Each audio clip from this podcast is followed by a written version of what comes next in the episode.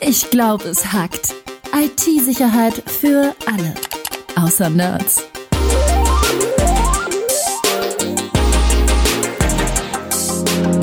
Mit Rüdiger Trost und Tobias Schrödel. Tobi, Rüdiger, wie geht's dir? äh, gut geht's mir, danke. Wie geht's dir? Mir geht's auch gut. Du, sag mal, wenn ich dich anschaue, du hast ja einen ziemlichen Astralkörper, kann man ja sagen. Ja? Also du trainierst sehr viel und äh, unverkennbaren Sportler. Aber wenn du jetzt mal, sagen wir mal jetzt angenommen, zum Bäcker gehst und holst dir da einen Kuchen, Mhm. hast du da schon mal den Bäcker nach dem Rezept von dem Kuchen gefragt? Äh, nein, den Bäcker habe ich noch nicht danach gewählt. Ich habe mal tatsächlich eine Bekannte gefragt, bei der wir äh, Kuchen gegessen haben, ähm, weil der wirklich lecker war, aber nein, im Geschäft noch nicht. Aber würdest du dich besser fühlen, wenn der Bäcker dir genau erklären würde, wie er den Kuchen gebacken hat, welche Zutaten da drin sind und die ganzen drumherum? Würdest du dich dann besser fühlen? Nee, glaube ich nicht, solange, also solange ich weiß, dass es gesunde Zutaten sind, ich sage jetzt mal Bio, äh, sowas in der Art, äh, darauf vertraue ich auch, dass das dann drin ist. Ähm, aber ich muss jetzt nicht wissen, ob da 125 Gramm Mehl drin sind oder, oder 170. Das spielt ehrlich gesagt für mich keine Rolle. Wirklich? Okay, Mhm. weil es ist eine Analogie zur Software, weil wir reden heute über geschlossene und offene Software, also Open Source und Closed Source Software. Ja. Und du kannst eine Software nicht zurückbacken, wie so ein Kuchen, so ohne weiteres. Nicht, Deswegen- ja, nicht, nicht so trivial, das stimmt. Ähm, das ist richtig. Aber ich muss gestehen, bei Software bin ich tatsächlich ein Freund vom Rezept, wenn man bei deiner Analogie bleibt. Äh, denn ich bin ein großer Freund von, von offener, quelloffener Software. Ähm, muss aber auch dazu sagen, die esse ich ja nicht. Ähm, sondern da, äh, die nutze ich ja und da möchte ich ja wissen, dass sie so funktioniert, wie sie, wie sie soll, ähm, und mir nicht irgendwie mein Geld oder meine Passwörter klaut. Gut, vielleicht hast du noch nicht die richtige Software gefunden, die, die gut schmeckt. Aber kommen wir vielleicht mal auf die Unterschiede. Also Open Source heißt letzten Endes, eine Software wird, also jede Software generell wird erstmal in einem bestimmten Programmiersprache geschrieben, die dann nachher über einen Compiler sozusagen zu einem fertigen laufenden Programm wird. Genau. Und der einzige Unterschied ist erstmal dieser Quellcode, also dieser Programmiercode, darf den jeder lesen oder ist das ein Betriebsgeheimnis des Entwicklers? Das kann man mal sagen, also der grundlegende Unterschied zwischen Open und Closed Source. Genau, und das ist tatsächlich auch eine, ähm, ja, das ist so ein bisschen wie die SPD gegen die CDU, CSU. Äh, also das sind zwei Lager unterwegs, ähm, die sich streiten und die aber beide, muss ich auch sagen, ähm, doch durchaus valide äh, Begründungen und ähm, äh, ja, Punkte haben, auf die sie Wert legen. Ähm, nichtsdestotrotz bin ich tatsächlich mehr ein Freund von quelloffener Software. Sage ich vorweg. Ja, das äh, geht mir eigentlich auch so, ähm, wobei man sagen muss, dass die Vorteile, also wenn wir auf die Vorteile zu sprechen kommen, viele Leute ja erstmal gar nicht interessieren. Also du als Anwender oder wenn du jetzt normaler Computeranwender bist, dann ist dir das ja erstmal egal, weil du bist wahrscheinlich nicht in der Lage, diesen Quellcode so zu lesen, zu analysieren, dass du das verstehst. Also Genau. dementsprechend kann es dir ja eigentlich egal sein, oder? Ob die Software Open Source ist oder nicht. Nein, glaube ich nicht. Also das, ähm, das Argument heißt ja, wenn der Quellcode offen liegt, können theoretisch beliebig viele Entwickler drauf gucken und diesen Quellcode untersuchen. Die Argumentation geht weiter. Das es heißt, wenn viele Augen drauf gucken, findet man auch Fehler deutlich schneller oder äh, sie entstehen nicht so. Insbesondere irgendwelche Backdoors, also Hintertürchen, wären damit ausgeschlossen und ähnliches. Ähm, das ist durchaus nachvollziehbar und glaube ich auch richtig. Auf der anderen Seite muss man fairerweise sagen, und das haben wir bei, bei Heartbleed gesehen, ähm, diesem, diesem Bug in, der, in dem OpenSSL, also in einer ganz, ganz essentiell wichtigen Verschlüsselungskomponente, nenne ich jetzt mal, ähm, für ähm, äh, Systeme. Ähm, da war der Quellcode auch offen und der war 27 Monate offen und niemand hat diesen entscheidenden Fehler äh, eben entdeckt. Also quelloffen heißt nicht zwingend, dass jeder Fehler sofort entdeckt wird. Und ich gebe dir recht, ich habe, ähm, also wenn ich dir jetzt mal spontan eine Software nennen sollte, bei der der Quellcode äh, wirklich sicher durchgelesen wurde, dann kann ich dir eigentlich nur die Corona-Warn-App nennen. Davon Ähm, kannst du ausgehen, ja. Genau. Und bei allen anderen, da hat vielleicht mal einer in eine Funktion reingeguckt, weil die nicht so lief, wie er wollte oder weil er sie anders gebraucht hat. Aber ich glaube kaum, dass bei wirklich komplexen Systemen ein Einzelner sich mal nachmittags hinsetzt, ich meine, der braucht wahrscheinlich auch Wochen und die hat den kompletten Quellcode versucht zu verstehen äh, und ihn auch durchdringen kann. Das glaube ich tatsächlich nicht. Also da ist das Argument ein bisschen vorgeschoben. Aber wir wollen jetzt hier keinem Angst machen. Also niemand muss jemals einen Quellcode durchlesen, um Open Source Software zu verwenden. Weil ja. jeder, der hier zuhört, hat mit Sicherheit oder nutzt gerade aktuell Open Source Software. Also als klassisches Beispiel sage ich immer, äh, gut, Linux nutzen jetzt nicht viele, aber mhm. ein Firefox zum Beispiel, ja. Open Source, äh, Android-Betriebssystem von Google, ja. Open Source. Ihr müsst das nicht selbst sozusagen dann nachher programmieren oder irgendwie kompilieren oder sonst was. Ihr ladet euch das runter und nutzt das einfach. Also erstmal für den Anwender keinen Unterschied. Aber es hat auch, Verwendung. Ja, äh, jein, weiß ich nicht, weil ich glaube doch, dass auch diese die, die, die Möglichkeit hier was mitzuprogrammieren ähm, doch für die ein oder andere schnelle Änderung mal gesorgt hat. Also äh, mal ein Add-on äh, entwickelt, das man dabei gibt oder durchaus auch eine Funktion, die man vermisst, äh, einfach bereitstellt und die dann für alle verfügbar ist.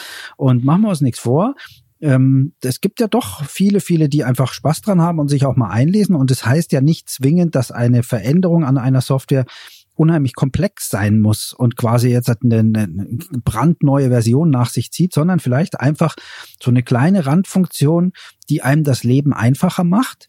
Und da wird sich dann schon irgendeiner, ich sage das mal plastisch, äh, irgendein Student finden, der sich da mal einen Nachmittag hinsetzt und sowas programmiert.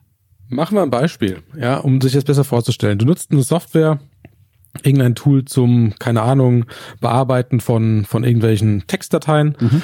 und dir fehlt also du, du klickst immer an einem Button vorbei, weil er dir zu klein ist. Dann kannst du sagen, hey, dieser Button, der müsste doch rot sein, damit ich ihn sofort sehe. Dann ist das eine Änderung im Programm, die kannst du durchführen. Kannst ja. du einfach selbst anpassen, wenn du die Programmierkenntnisse hast, wohlgemerkt. Ja. Oder du bittest einen Programmierer, das zu ändern. Mhm. Bei Office, äh, Microsoft Office zum Beispiel, wenn du sagst, hier, ähm, die Word-Leiste gefällt mir nicht da oben, dann hast du einfach verloren. Also ja. du kannst natürlich Microsoft bitten, ändert das doch bitte. Dann sagen die, ähm, okay, das ist jetzt eine Änderung, die willst nur du. Ähm, nein. Ja. Vergiss es.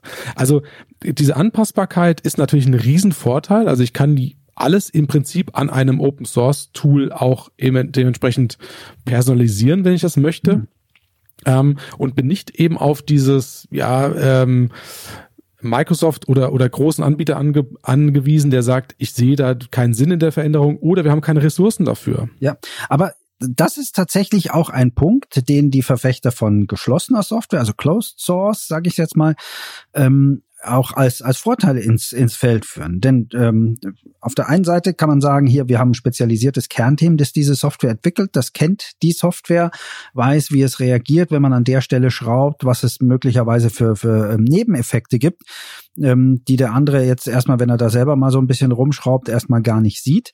Ähm, und es ist möglicherweise, oder was heißt möglicherweise, sicherlich bei Microsoft auch eine gewisse Strategie dahinter, wo dieses Produkt ähm, in den nächsten Jahren sich hin entwickeln soll. Also Closed Software kann durchaus auch ähm, ja valide Punkte vorweisen, dass man sagt, ich mache das ähm, damit und stelle meinen Quellcode eben nicht offen. Denn auf der anderen Seite ähm, muss man auch sagen, ähm, dieses Sicherheits äh, Thema, wo man sagte, dann findet man auch die Fehler, äh, kann man auch andersrum sagen. Da haben wir die Möglichkeit, dass Cyberkriminelle einen Fehler suchen, ganz gezielt und ganz bewusst und den eben nicht schließen oder der Allgemeinheit mitteilen, sondern ihn einfach ausnutzen. Und das ist wiederum natürlich auch eine Sache, wo man sagen muss, hm, äh, ist nicht ganz von der Hand zu weisen.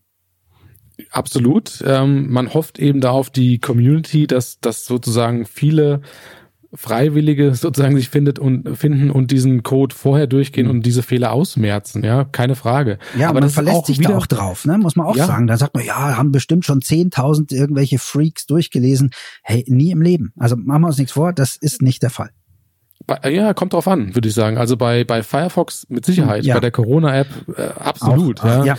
Ähm, aber wenn du jetzt, sage ich mal, ein kleines Tool hast in mhm. Open Source äh, für eine sehr eingeschränkte Nutzergruppe, dann heißt das nicht unbedingt, dass das so viele so geprüft gemeint. haben. So Definitiv. Ja. Also diese, das kann man durchaus als, als Vorteil sehen, die Community, aber auch diese Abhängigkeit von der Community ähm, muss man ganz klar auch, auch als Nachteil sehen. Mhm. Schwachstellen werden schnell gefunden, haben wir schon gesagt. Normalerweise sollte das der Fall sein. Ähm, aber wenn jetzt die Schwachstelle nicht gefunden wird oder sagen wir mal so äh, längere Zeit wie bei Heartbeat zum Beispiel im Quellcode drin steht, dann ist es natürlich keine Werbung für Open Source, muss man, muss man ganz klar sagen. Ja, ja aber also, du weißt ja auch bei einem, ähm, um jetzt bei deinem Beispiel zu bleiben, bei Microsoft Office weißt du auch, dass da Lücken drin sind und ähm, wir wissen ja gar nicht, ähm, ob die Lücken sofort schließen. Vielleicht sagen die, oh ja, da ist eine, aber die passt uns jetzt gerade nicht, was weiß ich, aus Ressourcen, Themen ins, ins in Kram oder da haben wir Seiteneffekte da. Wir halten einfach mal die Füße still und, und lassen das erstmal drin, hat ja noch keiner geschnallt. Ähm, auch das kann man nicht wissen. Das war jetzt sicherlich fiktiv, aber das kann ich auch nicht äh, ausschließen. Deswegen, also so ganz grün ist mir deswegen Closed Software auch nicht. Ich habe mal ein interessantes Gespräch geführt mit einem ähm, IT-Verantwortlichen bei einem sehr großen Unternehmen. Mhm. Und habe dann gefragt, äh, warum sie in bestimmten Teilbereichen keine Open Source einsetzen. Und seine Antwort war, ist mir viel zu teuer. Und das ist erstmal erstmal erstaunlich, wenn man das so hört, weil Open Source heißt, jeder kann sich das runterladen, also jeder kann sich das Rezept für den Kuchen besorgen und kann den ja. sich selbst nachbacken. Ja, ja also ähm, kostet mich ja erstmal nix, oder? Also ist doch eigentlich das, gut. Also der, der Preis ist sicherlich eine gewisse Sache. Ähm, äh, bei dem Anschaffungspreis bei einer Software alleine macht's halt nicht aus. Du hast Betriebskosten, du hast ähm, ähm, Supportkosten unter Umständen. Ähm, also da spielt schon mehr rein. Deswegen glaube ich, ist der reine Preisvergleich bei der Anschaffung ähm, äh, unfair betrachtet. Ähm, denn zum Beispiel, wie gesagt, Support ähm, kriege ich bei, bei Microsoft als, als Firmenkunde, wenn ich so ein Office-Paket für meine gesamte Firma kaufe, natürlich auch mit. Ähm, in einem gewissen Level und wenn ich mehr möchte, kann ich das auch kriegen. Ich muss einfach dafür bezahlen, das ist richtig. Bei Open Source äh, tue ich mir da ein bisschen schwieriger. Ich sage es mal so, im Normalfall wird es sicherlich für, ich sag mal, häufig genutzte Open Source Software auch irgendwelche Foren geben, wo viele, viele Leute sicherlich auch bereit sind zu helfen. Aber das ist nichts, wo ich ein Service Level draufkriegen kann ähm, und, und mich verlassen kann, dass jetzt innerhalb von vier Stunden da jemand reagiert. Das muss man tatsächlich so sagen. Genau, was ich, was ich damit sagen will, ist, es ist nicht unbedingt günstiger als Closed Source. Also ja. wenn ich jetzt was Freies einsetze, heißt das nicht, dass ich damit massiv Geld spare, gegebenenfalls. Mhm. Darum geht's nicht. Also man sollte seine Überlegung nicht auf Basis der, sage ich mal, fehlenden Lizenzgebühren an der Stelle treffen, sondern sollte andere Grund sein. Aber du erinnerst dich an die Stadt München mit Limux, ähm, die äh, umgestellt haben gegen erstmal auch sicherlich äh, gewisse Widerstände, weil die Leute natürlich auch ihre, ihre Programme gewohnt waren. Ähm, so wie es aussah, war das kostenmäßig doch in Summe günstiger über die Jahre gerechnet. Jetzt sind sie wieder zurückgegangen, da kann man jetzt drüber streiten, was, was äh, Microsoft und, und der Kollege Reiter da äh, äh, miteinander haben oder ob sie sich mögen oder nicht mögen, ist einmal dahingestellt. Aber das war auch eine Sache, äh, preislich in Summe, glaube ich, kann ähm, Open Source Software doch deutlich sparen. Und ich möchte noch eine kleine Anekdote erzählen. Ich habe ja früher ähm, bei der Telekom gearbeitet und vor vielen, vielen Jahren hat ein Kollege aus ähm, meiner Gruppe äh, an einem Projekt gearbeitet, der hat ähm, die Bodenkontrollstation des europäischen ISS-Moduls äh, in Teilen irgendwo mitentwickelt, insbesondere da die Software. Und ich kann mich entsinnen, dass der äh, Walter Eigenstädter, war das leider schon verstorben, gesagt hat, ja, die wollen nur quelloffene äh, Software haben. Also alles Open Source und nichts, ähm, nichts Identisches, nichts Gekauftes und alles gedoppelt, weil die, die Aussage war, rein plastisch gesehen, die haben gesagt, wenn in 15 Jahren dieses Ding noch in Betrieb ist, und das ist sie ja, ähm, und da oben der Sauerstoff ausgeht, dann wäre es blöd, wenn man bei Microsoft anrufen muss und die sagen, ja, Entschuldigung, Windows XP haben wir gar nicht mehr im Support. Ähm, schauen Sie mal, wie Sie weiterkommen. Also da wollten die ganz bewusst eben diese quelloffenen Codes haben, um dann auch im Zweifel nach 20 oder 15 Jahren da noch was dran ändern zu können. Ja, ist auch ein bisschen scary, wenn man sich darüber wenn man ja. darüber nachdenkt, dass ja. dann vielleicht alte Software da läuft und äh, kein Support mehr ist und du nicht mehr atmen kannst oder sowas. Ja, das wäre wär ärgerlich, ja. Jetzt ähm, könnte ich ja, ein gutes Geschäftsmodell wäre ja, ich nehme eine, einfach eine ähm, quelloffene Software, wie zum Beispiel den Mozilla Firefox, mhm. und mache daraus den, keine Ahnung, äh, Trost-Browser oder ja. den, den äh, Schrödel Explorer oder sowas und verkaufe den zu horrenden Preisen, weil mhm. ich habe ja, es hat ja schon jemand programmiert für mich, braucht das Unternehmen, aneinander draufschreiben und gern. fertig. Ja, ist nicht Geht möglich. Nicht, hm. Nein, da gibt's natürlich Lizenzen, die das verhindern. Also wenn du deine ähm, quelloffene Software nimmst und irgendwas daraus machst, dann bist du verpflichtet, ähm, das nicht kommerziell zu nutzen, sondern du musst diesen Quellcode auch öffentlich äh, machen und zur Verfügung stellen. Was du allerdings tun darfst, ist zum Beispiel ähm, äh, Anpassungen machen und die, die supporten zum Beispiel. Also dass du den Leuten quasi ein, ein äh, Support-Paket mitgibst und sagst, pass auf, hier ist es offen programmiert, kann jeder nutzen, aber vielleicht ein bisschen schwer verständlich. Ich erkläre, ich mache Schulungen dazu und die kosten natürlich Geld und ähnliches. Das geht, ähm, aber die Software selbst musst du dann quasi auch, ähm, meistens ist es eine GNU-License, unter dieser gleichen Lizenz ähm, wieder veröffentlichen. Das ist eigentlich ein sehr faires Modell. Ja. Du nimmst was von der Community, äh, gibst vielleicht was zurück und äh, darfst auch noch Geld damit verdienen, wenn du einen bestimmten, sag ich mal, Mehrwert schaffst dadurch. Das ist auch ja. vollkommen, vollkommen faires Modell. Ja. Weißt du übrigens, ähm, wo, da, wo das herkommt? Also in Teilen, jetzt er ist ja nicht, nicht äh, ausschließlich der, der Urheber, aber Linus Torvalds, also der Entwickler von Linux, ähm, ist da sicherlich einer der Vorreiter, der das quasi das erste oder ein, eines der ersten quelloffenen Betriebssysteme mit Linux eben auf den Markt geworfen hat. Ähm, eine kleine Anekdote, seine Eltern sind, oder insbesondere sein Vater, so habe ich es gelesen, ähm, ist also äh, in der kommunistischen Partei in Finnland, wenn ich es richtig verstanden habe, oder zumindest sehr kommunistisch engagiert, sagen es mir mal so. Ähm, und ich bin sicher, das hing auch ein bisschen in der Erziehung von Linus ein bisschen mit, weswegen es ihm sicherlich nicht fern lag, ähm, die Sachen der Gemeinschaft zur Verfügung zu stellen. Also durchaus ein ähm, sicherlich anerzogenes Modell, äh, was da eine Rolle spielt äh, und äh, ist ja, glaube ich, zumindest in dem Fall gar nicht verkehrt. Äh, finde ich auch, finde ich auch. Wir haben schon im Ansatz über die Security gesprochen, was mhm. äh, sich da unterscheidet. Vielleicht noch mal kurz, wo siehst du denn die Sicherheitsvorteile von der Open Source? Ähm, wenn ich in kritischen Bereichen, und da zähle ich mich jetzt nicht zu Hause dazu, wenn es darum geht, hier, ich sage es mal, einen Editor oder einen, einen Word-Prozessor oder sowas zu haben, ähm, kann ich mir die Sachen selbst kompilieren. Äh, ich kann den Quellcode an den kritischen Stellen vorher überprüfen lassen und kann also sicher sein, dass ich mir keine Backdoors äh, ins Haus hole. Das finde ich tatsächlich sehr wichtig und ist, wie wir das bei dem Beispiel von dieser ISS auch gesehen haben, an der einen oder anderen Stelle angebracht. Jetzt hat natürlich nicht jeder so eine Raumstation zu Hause und braucht das, ähm, aber wie gesagt, ähm, ich habe ja auch ein gewisses Bedürfnis, äh, meine Daten privat zu halten. Und äh, wenn mir die Möglichkeit gegeben wird und ich sie nutzen kann, finde ich das ausgesprochen sinnvoll. Ähm, ob ich dafür wirklich Geld ausgebe oder in der Lage bin, den Quellcode zu lesen, ist eine andere Sache. Aber ich halte es für durchaus wichtig, gerade zum Beispiel bei dieser Corona-Warn-App, dass ich mich darauf verlassen kann, dass sich Leute hinstellen, die ausgewiesene Experten sind. In dem Fall war es unter anderem der Chaos Computer Club, die sagen, pass auf, wir haben da reingeguckt, da ist nichts drin. Das halte ich für extremst vertrauensfördernd bei solchen datenschutzkritischen äh, Apps.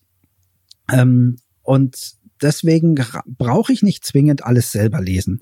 Es reicht mir, wenn ich mich darauf verlassen kann, dass sich einer hinstellt und, und dem ich glaube und dem ich vertraue, ähm, weil einfach da auch mehr Augen im Spiel sind. Ähm, problematischer fände ich, wenn diese die Corona-Warn-App zum Beispiel, um bei dem Beispiel zu bleiben, ähm, nicht quelloffen wäre und sich einer hinstellt und sagt, ja, wir vertrauen jetzt mal SAP und der Telekom und der Bundesregierung, dass die da keine andere äh, Hintertürchen oder so, dass die da nichts machen können. Machen wir uns nicht vor, das sind zwei sicherlich renommierte Unternehmen, denen ich auch sicherlich vertraue, mit denen ich gerne auch äh, Geschäftskontakte habe und ähnliches. Ähm, aber ich verstehe schon Leute, die dann sagen, äh, ein ein, ja, wird schon so sein, ist mir hier nicht genug. Und da geht's eigentlich nur mit quelloffener Software. Und nicht ohne Grund haben sie es hier gemacht. Weißt du, was ich machen würde? Ich würde Open Source Software verpflichtend machen. Und zwar, also äh, lass mich ausreden, ja, ja. bevor du den Kopf schüttelst. ähm, und zwar bei sämtlicher Hardware. Beispielsweise IoT-Geräte, wie zum Beispiel eine Webcam, mhm. ähm, die du kaufst. Und im Prinzip kannst du die nach zwei, drei Jahren wegschmeißen, weil der Hersteller keinerlei Support mehr bietet für die Software. Ja. Oder deinen Internetrouter, ähm, you name it. Irgendein Gerät, was du kaufst. Ja. Und ich finde, der Hersteller sollte verpflichtet werden, wenn ab dem Zeitpunkt, wo er das Gerät nicht mehr unterstützt, äh, mit Software-Patches, mit Security-Patches, muss er sozusagen die Quellen offenlegen, damit man das Ding anpassen kann und weiterverwenden kann. Also sprich, wir würden ein bisschen Schrott ähm, vermeiden letzten Endes und äh, einfach Hardware länger nutzen können an der Stelle. Ja, aber machen wir uns boah, machen wir uns da nicht wirklich auch ein bisschen Geschäft kaputt? Und ich glaube, dass es doch für die eine oder andere Firma durchaus wichtig ist, etwas exklusiv auf dem Markt zu haben. Auch ähm, wenn ich jetzt an, an, an Patente denke, ich bin jetzt kein großer Freund von Softwarepatenten, im Gegenteil. Ähm, aber auch hier haben Firmen äh, Know-how reingesteckt in Forschung und etwas entwickelt und, und müssten dann auch in der Lage sein, damit über Klar. einen gewissen Zeitraum Geld zu verdienen, oder? Aber klar, bin ich komplett deiner Meinung. Aber man könnte ja sagen, in dem Moment, wo du keine Software-Patches mehr lieferst ja, oder keine Security-Patches mehr machst, da fällt dann mir ehrlich gesagt kein Gegenargument ein gerade so richtig. Ja, ähm, ja also wäre vielleicht gar nicht so blöd. Ähm, die, ja, müssen wir immer. Vielleicht, stellen wir es mal vor. Fahren wir mal zum Bundestag und stellen es mal vor als Gesetzesentwurf oder sowas. Also bei IoT-Geräten fällt mir wirklich kein Gegenargument ein, weil da hast du dann irgendwie so eine, so eine, ich sag's jetzt mal platt, eine China-Kamera seit, seit zwei Jahren hängen und der Hersteller ist nicht mal mehr am Markt. Äh, und dann findest du irgendeine Lücke, weil die irgendein so Paket, so ein Standardpaket mit reinkompiliert haben und kannst es nicht mal patchen oder eine aktuelle Patch-Version einspielen. Äh, da bin ich völlig bei dir. Ich denke, vielleicht bei anderen Sachen, ist es ein bisschen schwieriger. Ähm, wo hörst du denn auf? Was Excel 2.0 ist es dann auch schon, weil es einfach nicht mehr supported wird oder weil es jetzt Excel 10 gibt oder 365 ist das noch das gleiche? Also das ist vielleicht ein bisschen schwierig, oder? Gut, ich habe jetzt noch keinen kompletten Gesetzentwurf geschrieben oder im Kopf, ja. aber ich würde mal sagen, so Konsumergeräte, äh, die in den Massenmärkten verkauft werden, die sollten einfach länger laufen, weil mich nervt das total, dass die angesprochene ja. äh, China-Kamera, äh, dass die einfach äh, Elektroschrott ist nach mhm. kurzer Zeit. Und das, ja. das, das schwappt ja jetzt über, ja. Also jetzt sind es Fernseher, äh, die auch smart sind, die dann auch irgendwann keine Patches mehr bekommen. Ähm, dann sind es Küchengeräte, äh, habe ich die, die Tage gelesen. Aber wir schweifen ab, Tobi. Wir Nein, schweifen ich möchte, ab. Da, pass auf, aber da muss ich dir tatsächlich noch einen, einen nachgeben. Aber vielleicht machen wir da noch mal einen eigenen Podcast drüber, über ähm, diese aussterbenden oder toten Geräte, nur weil irgendeine Software nicht mitbringt. Ganz schlimm finde ich das bei, bei gerade Kameras, die eine Cloud voraussetzen. Also wo du nicht einen IP-Streamer hast, den du mit VLC gucken kannst oder sonst irgendwas, sondern wo du zwingend irgend so eine Cloud haben musst und dich bei, bei äh, irgend so windigen chinesischen äh, Webseiten Dingsbums registrieren lassen musst. Und wenn er nach zwei Wochen die Software abstellt, also weil er sein Backend runterfährt, weil er sagt, ich verkaufe jetzt sowieso nichts mehr, dann geht deine Kamera nicht mehr. Das finde ich noch viel schlimmer. Also das ist total absurd, weil da, ähm, ja, ja, ganz schlimm. Ich da, da merkt man, dass du kein, dass du kein Gamer bist, weil das passiert natürlich oft, dass irgendwelche Multiplayer-Server bei, bei hm. Spielen einfach abgeschaltet werden oder Lizenzabfrageserver abgeschaltet werden. Du kannst das Spiel dann zwar installieren, aber startet nicht mehr, weil ja. er sagt, ich konnte die Lizenz nicht prüfen. Also, ja, ja und, und solche Sachen könnte man natürlich umgehen, indem man sagt, hey, das gibt eine Verpflichtung, das frei zu machen, damit du diese Sachen dann rausschreiben könntest. Und die Community würde das tun, bin ich mir sicher. Du kannst es ja mal auf unsere Liste für zukünftige Podcast-Themen schreiben. Das mit dem Lizenzserver und den, den Geräten, die dann einfach zum Elektroschrott werden, weil irgendwie der Hersteller irgendwie im Backend irgendwas abgeschaltet hat. Ist unsere Liste denn mit den Themen überhaupt auch Open Quelltext? Äh, nee, ne? Noch nicht, aber wir können es können es eigentlich mal online stellen. Wir können ja, ja gerne mal äh, auch die Community fragen, ob es Themenwünsche gibt. Siehste? Also äh, hier erstmal der Aufruf, äh, wenn ihr euch ein bestimmtes Thema wünscht in dem Umfeld IT-Sicherheit, schickt uns das einfach über ähm, beliebige Kanäle, E-Mail, über Instagram, über Facebook, äh, über Twitter. Wir sind eigentlich überall. Wir sind genau. wirklich bunte Hunde, sind überall. Und äh, dann machen wir da eine Folge zu. Ansonsten, ich nehme mit, Tobi, du bist ein Fan von Open Source. Absolut. Ja. Ich bin ein Fan von Open Source und ich muss jetzt leider den Podcast beenden ich habe jetzt Bock auf ein Stück Kuchen. Also. Alles klar. Äh, fragst du nach dem Rezept? Ich back den selbst. Also, wow, hallo. also du hast das Rezept. Du bist quasi der Kuchenentwickler. Ja, klar. Viel Spaß, Rüdiger. Servus. Danke, Tobi. Ciao. Danke, Rüdiger.